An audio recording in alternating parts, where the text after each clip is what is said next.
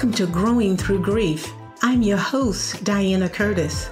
Growing Through Grief is a weekly sprinkle of education and inspiration to help you take action that leads to personal freedom and greatness. I share powerful conversations with grief experts, spiritual advisors, and other courageous souls in this transformational podcast. I believe with the right support and the power of community, you can eliminate unnecessary, prolonged grief. I'm here to teach you how to normalize, recognize, and use grief as a growth tool. I've been a champion for growth for decades since the loss of my mother. Together, we are growing. I'll give you weekly tips and small steps that will move the needle forward so that you are experiencing a healthy inner relationship with yourself. Let's get started. So, hello there, and welcome back to the Growing Through Grief podcast. I'm your host, Diana Curtis, and we have a great show for you today. It's all about love and relationships. And oh, yes, we're going to talk about grief as well. And who doesn't want more love in their life, right? I will not keep you waiting. We're going to jump right into the conversation. But first, I'm going to introduce you to my guest, Barry Selby. He's a best selling author, a spiritual guide, a sought after inspirational speaker, and relationship expert. He's a passionate champion for the divine feminine, helping women own and express their feminine magnificence in love and in the world. He helps strong, successful women create balance in love, life, and business. He has a master's degree in spiritual psychology, 20 years as a spiritual counselor. He has more than 30 years of experience helping thousands learn to love themselves and live in Holden.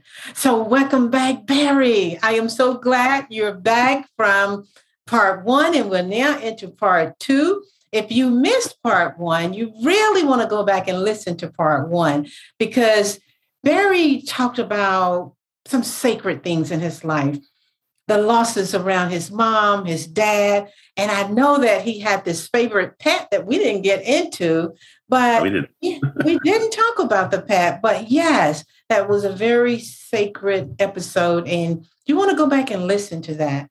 So today he's speaking to us about joy in relationships and I guess our individual roles that we play in creating more love and joy for ourselves or not create more love and joy for ourselves. And he's going to give us some of his secret sauce around love and relationship. and it's going to come from his book. I said he was a best selling author. He wrote this book, 50 Ways to Love Your Lover. And it includes some powerful principles for passionate and richly rewarding relationships filled with deeply fulfilling and juicy romance. And almost might make you just say, mm, Are we really talking about grief? After hearing that, are we really talking about grief? So, having said all of that, Barry, I'm just going to pass it to you. I'm going to pass the microphone to you.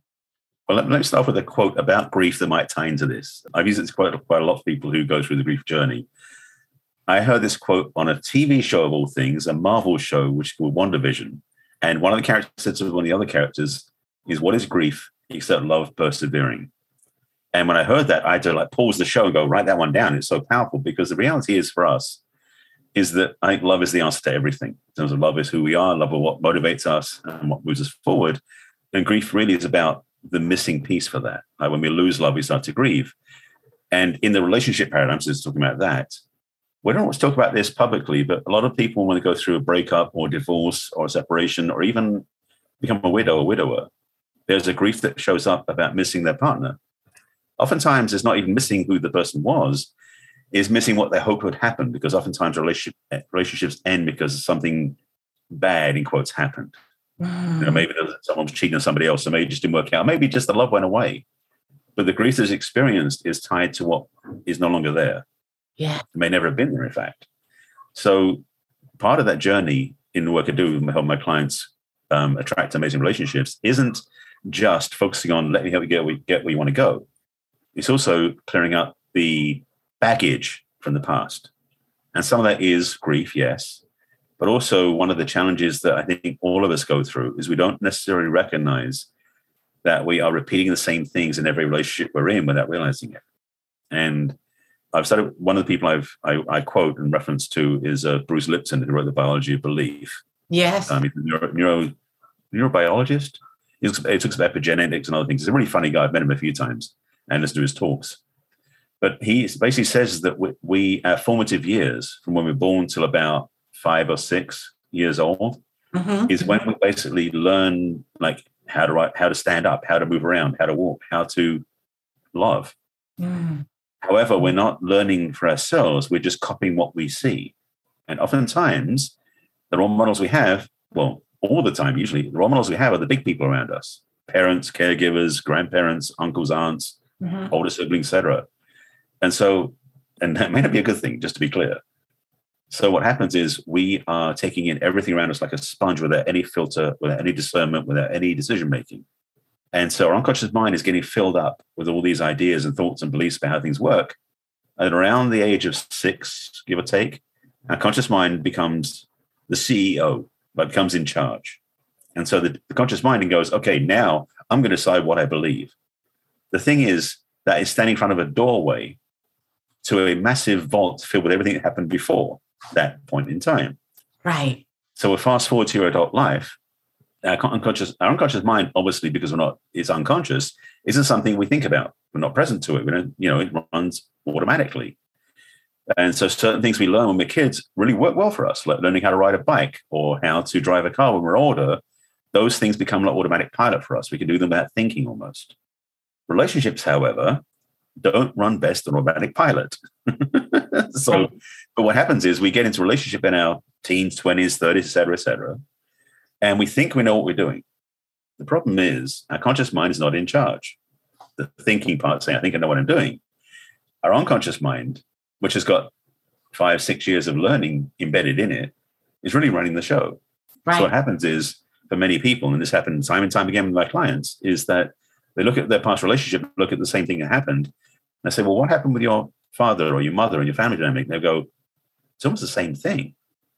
Maybe a little different. So maybe, for example, maybe their adult relationships, their partners um, were workaholics, or they were just simply holding back on their love. But when they look back at their upbringing, maybe the father was never around. So they got a programming from when they were younger that love wasn't available from the male part of the side of the family. Mm-hmm. So their adult relationships reflect that.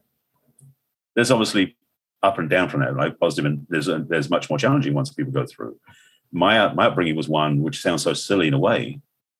My adult early dating life in my teens and twenties was very short lived. Where all relationships were short because we would be in relationship and there'd be an argument and I would quit and leave every single time. That happened like four, five, six times because relationships didn't last that long. A few months, be an argument, I'd leave. Could be a week, argument, I'd leave. Be a month, argument, I would leave. I mean, that was looking back. It was like, why did I not see it so clearly back then? Because I was in the middle of it. What I what I learned looking back at my own upbringing was, in my family, we did not argue, which sounds wonderful, except, again, I said this in a previous talk. You know, coming from England, we were somewhat more stoic. We were, it's like, you know, stiff upper lip. You don't show emotion, at least when I was a kid. You tough it out, especially as a boy. Mm. So having an upset or an argument in my wiring didn't fit with love because I didn't grow up with that. So I didn't know that it was okay to have an argument and stay together. So I'd bail. So even though it sounded pretty good to have a relationship or a paradigm in family where there were no arguments, that sounds great. It ruins my day, ruined my dating life, to be honest, because I didn't know how to get past that point until later on. Right. But people go through all sorts of things from, you know, abuse. I look at abuse in, in relationship as being a hereditarily behavioral pattern. It's not genetic, it's behavioral because we, we learn through example in our families. And just to compare conscious mind, so to speak, and unconscious mind, the way that one of my scientific friends calls it is in terms of the reference point is that if you imagine you're standing in a football field holding a football, the football is your conscious mind. The football field is your unconscious mind. The scale of difference is clear that unconscious mind has a lot of power. And if we don't understand what's going on, it continues to run the show. So, first thing of all this work is that you got to be willing to look back at history first.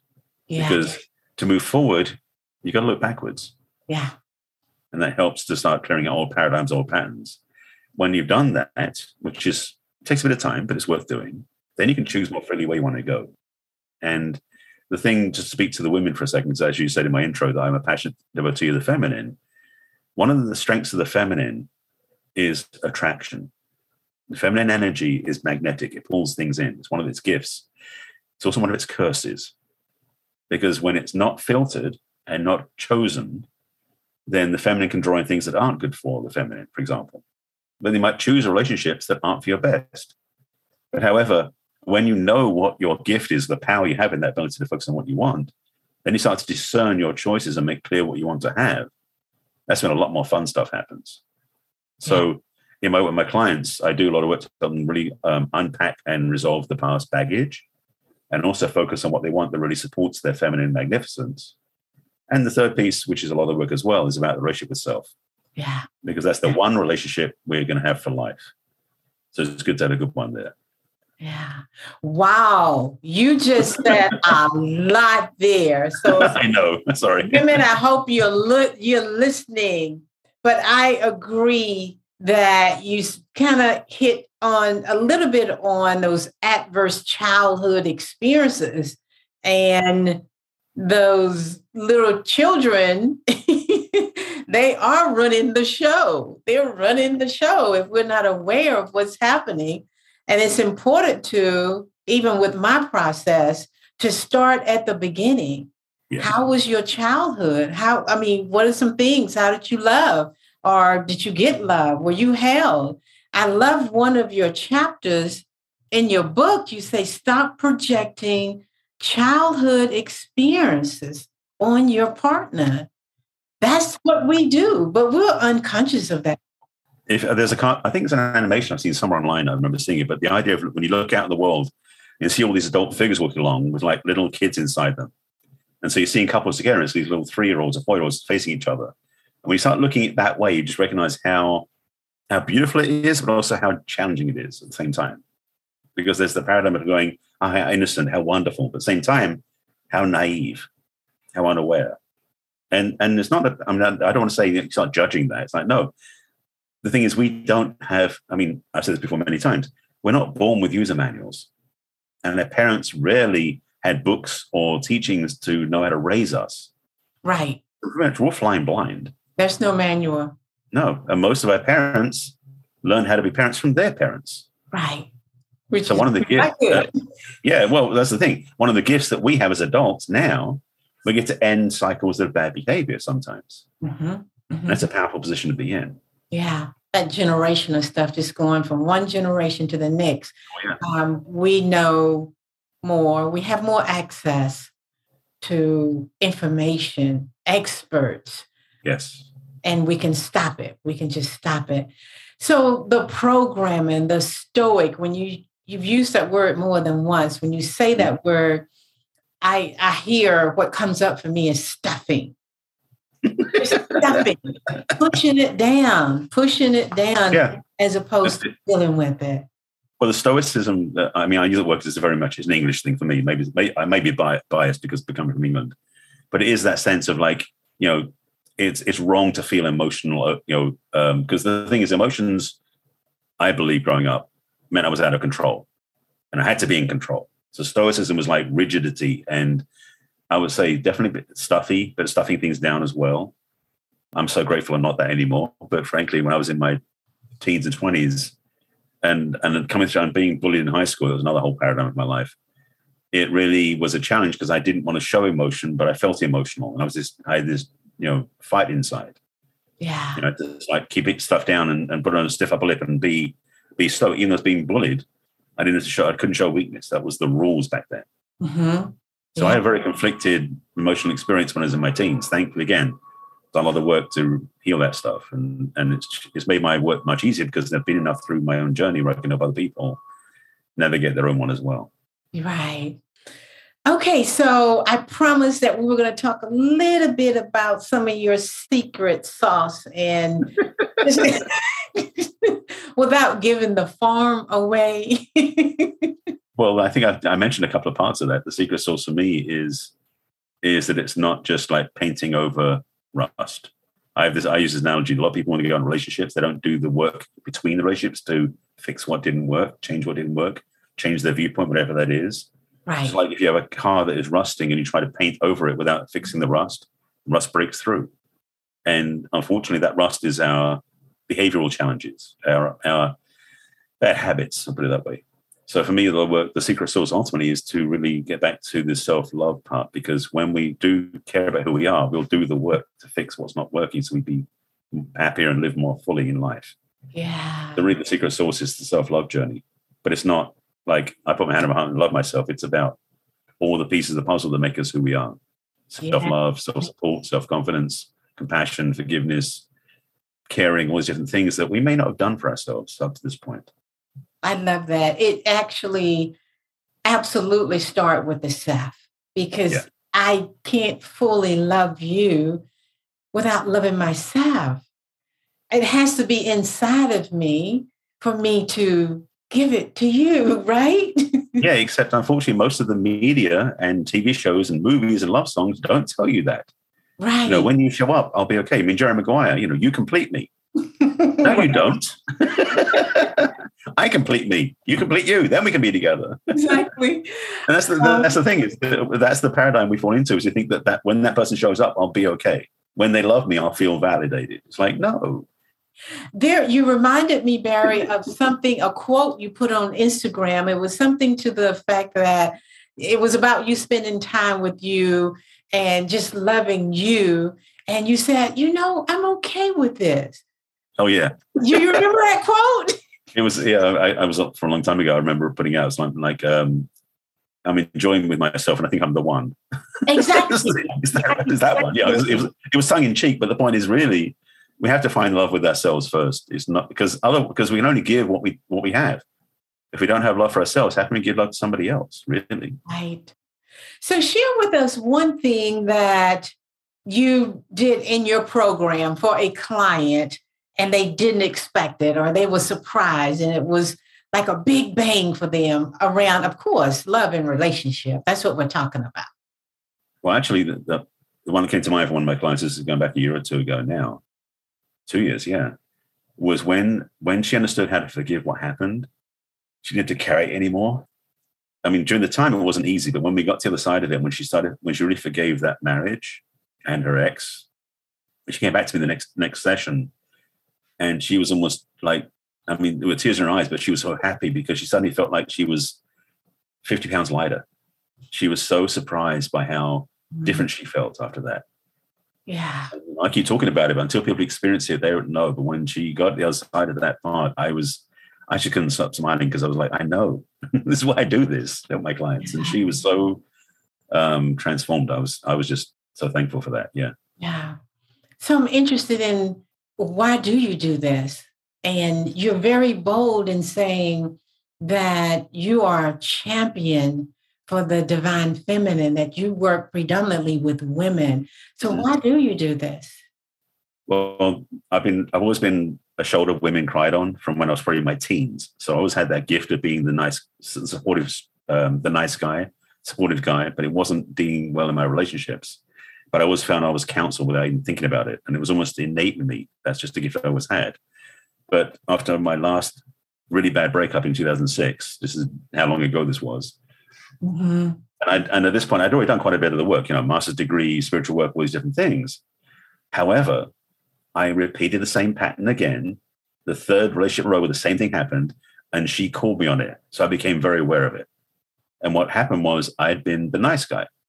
And up to that point, my understanding was that there were only two ways I could be as a man is the nice guy or the bad boy. Mm. Or in other words, the passenger, which is what I was in that relationship, or the bad boy who was the the machismo, like my way, the highway, I'm running the show, which is what my dad was. And I rebelled against that when I was in teenage years. So I didn't know there was a third option until after some, um, as I like to put it, after that breakup, I was like, okay, God, give me a clue. i am so not sure what's going on. So I was put out a prayer and I, you know, beseeching prayer to my, my God to say, like, you know, show me a sign. Kind of jesting in a way. But anyway, fast forward a few months, I met somebody because I'd asked for guidance who led me to a retreat that I was the first one of many I took, which basically explored the masculine feminine polarity, which up to that point, even though I'd done all this work, I'd never even heard the terms. But what I learned was that, first of all, for me to be a masculine man is not being macho and it's not being the nice guy. For me, what the way I describe it is a macho man, sometimes the machismo is ego driven. So it's neck up and it's basically balls. You know, it's like, I mean, to be blunt, it's like it's that's the two parts of the body that, that machismo ties into. For the masculine heart, the two parts of the body it ties into is a strong, straight spine for direction and clarity and an open heart for compassion.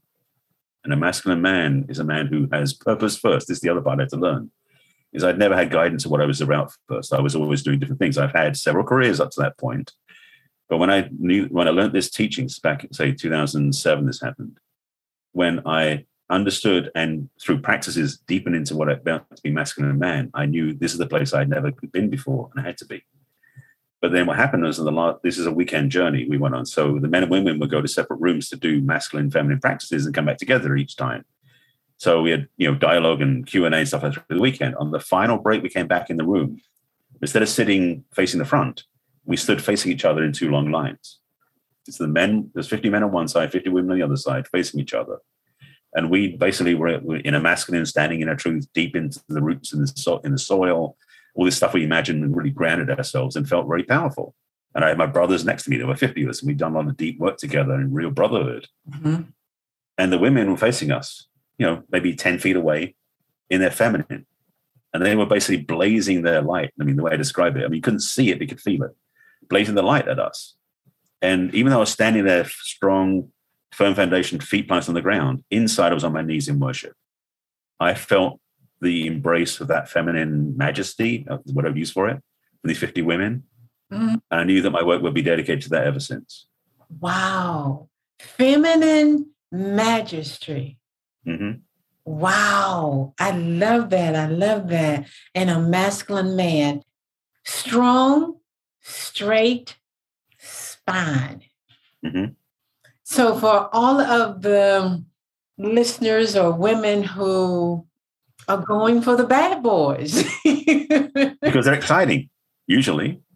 And the problem is that the bad boys, because again, they're they're, mas- they're, they're machismo and they're they're masochist, they're matches, excuse me, they're mass ah, they're macho way of doing things. That's the worst thing. I'm getting conflated with machismo and masochism. That wasn't right. the machismo that they're running is selfish. So they take, they get what they want. And for some women, that's exciting. But unfortunately, they get left behind. They don't get what they want. And that's unfortunately why a lot of women who've been with quite bad boys, I mean, using that vernacular, have been disappointed. They had fun, but they didn't get what they wanted. Right. And the problem is that the nice guys, because I was one of those for a long time, don't provide. They're not. They're not the provider. They're not. They don't create the safe space. They don't. They're not protecting. Yeah. The masculine energy is one is caring and supportive, protective, and strong. So when a woman, I mean, one of the things I learned in this weekend, which is transcendent for me, was when a woman gets upset, I don't have to worry about it. I can be there with it. I don't have to, I don't have to defend myself. I don't have to shut her down. I don't have to try and fix her. I don't have to run away. I just be present with her. And the funny thing is, when I do that, she likes me more. Mm. And that hmm. was like, what? I didn't have, again, coming from a family who didn't argue, I didn't know what that was like to feel a woman's upset and not die from it. Yeah. But the thing about the, when I say feminine magnificence is because I'm firmly in belief that the feminine energy on the planet as a paradigm is needed more than ever. That the patriarchy we've run for the last millennia has proven its worth to a certain point, but it's the it's the feminine energy, which is maternal, which is cooperative, which is collaborative, which is gathering together, is what's needed for us to thrive going forward. Yeah because the patriarchal structure, which is competitive and combative, and like my way, the highway, which is the machismo, is self defeating ultimately. Mm-hmm. So, wow. So one last question. I, I, think, that one, yeah. I, I, think, I think, yeah, that that's big. I, I love the phrases you use. Transparency. What advice would you give someone like myself who have really for the past few years just devoted her life to the business? Mm-hmm. And maybe that's a distraction and is ready to attract the right love, whatever the right love is. Mm-hmm.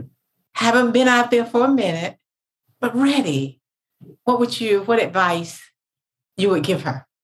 For the ladies who are ready for an amazing relationship.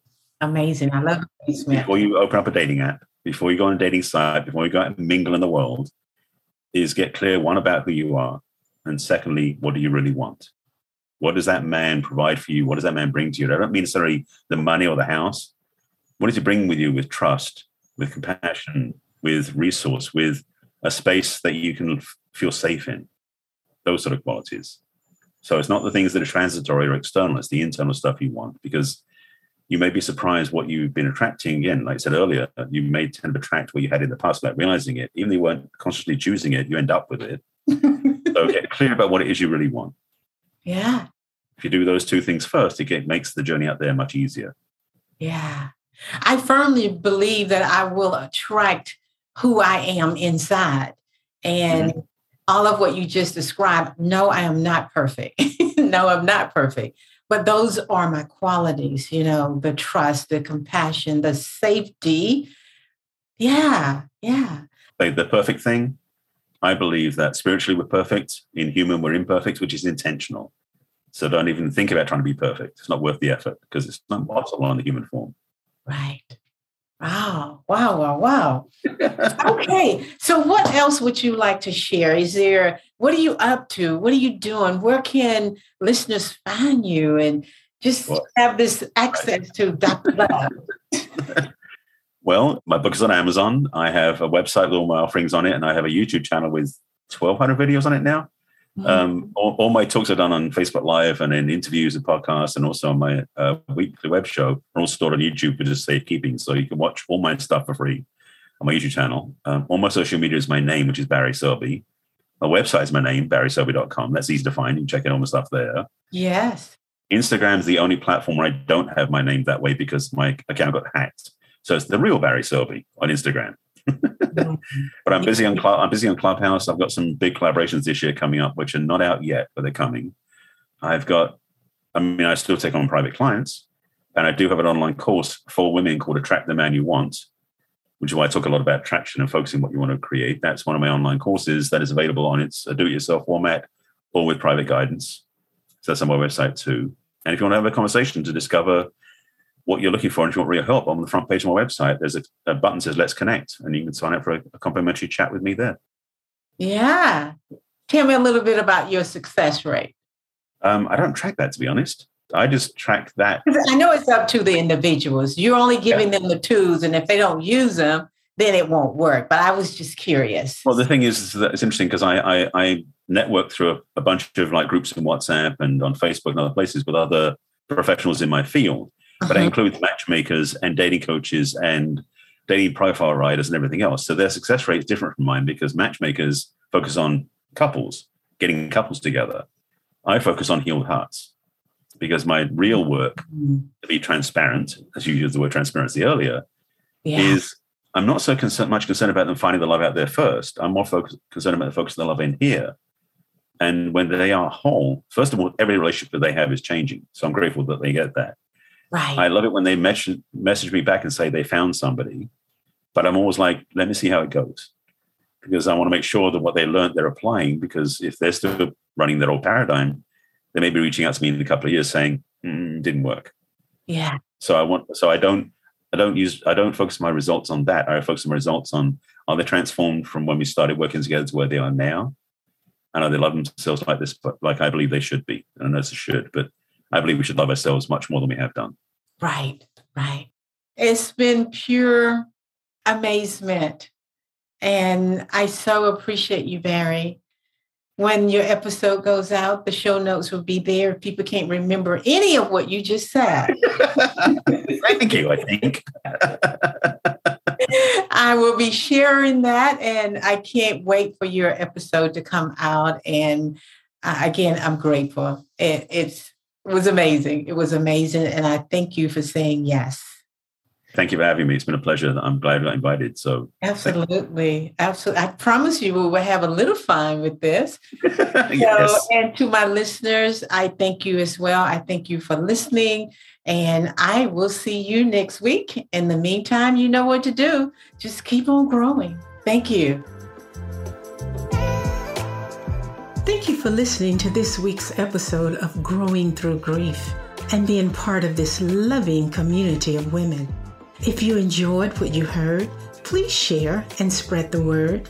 Let's help all women become richer and more nourished in their heart so that they're able to just keep on rising. And if you haven't already, subscribe, rate, and review the show on your favorite podcast player. If you have any questions, comments, or topic ideas, or you would like to be a guest on my show, you can reach me directly at coachingtotheheart.org. Thanks for listening, and I'll see you on the next episode. In the meantime, keep on growing.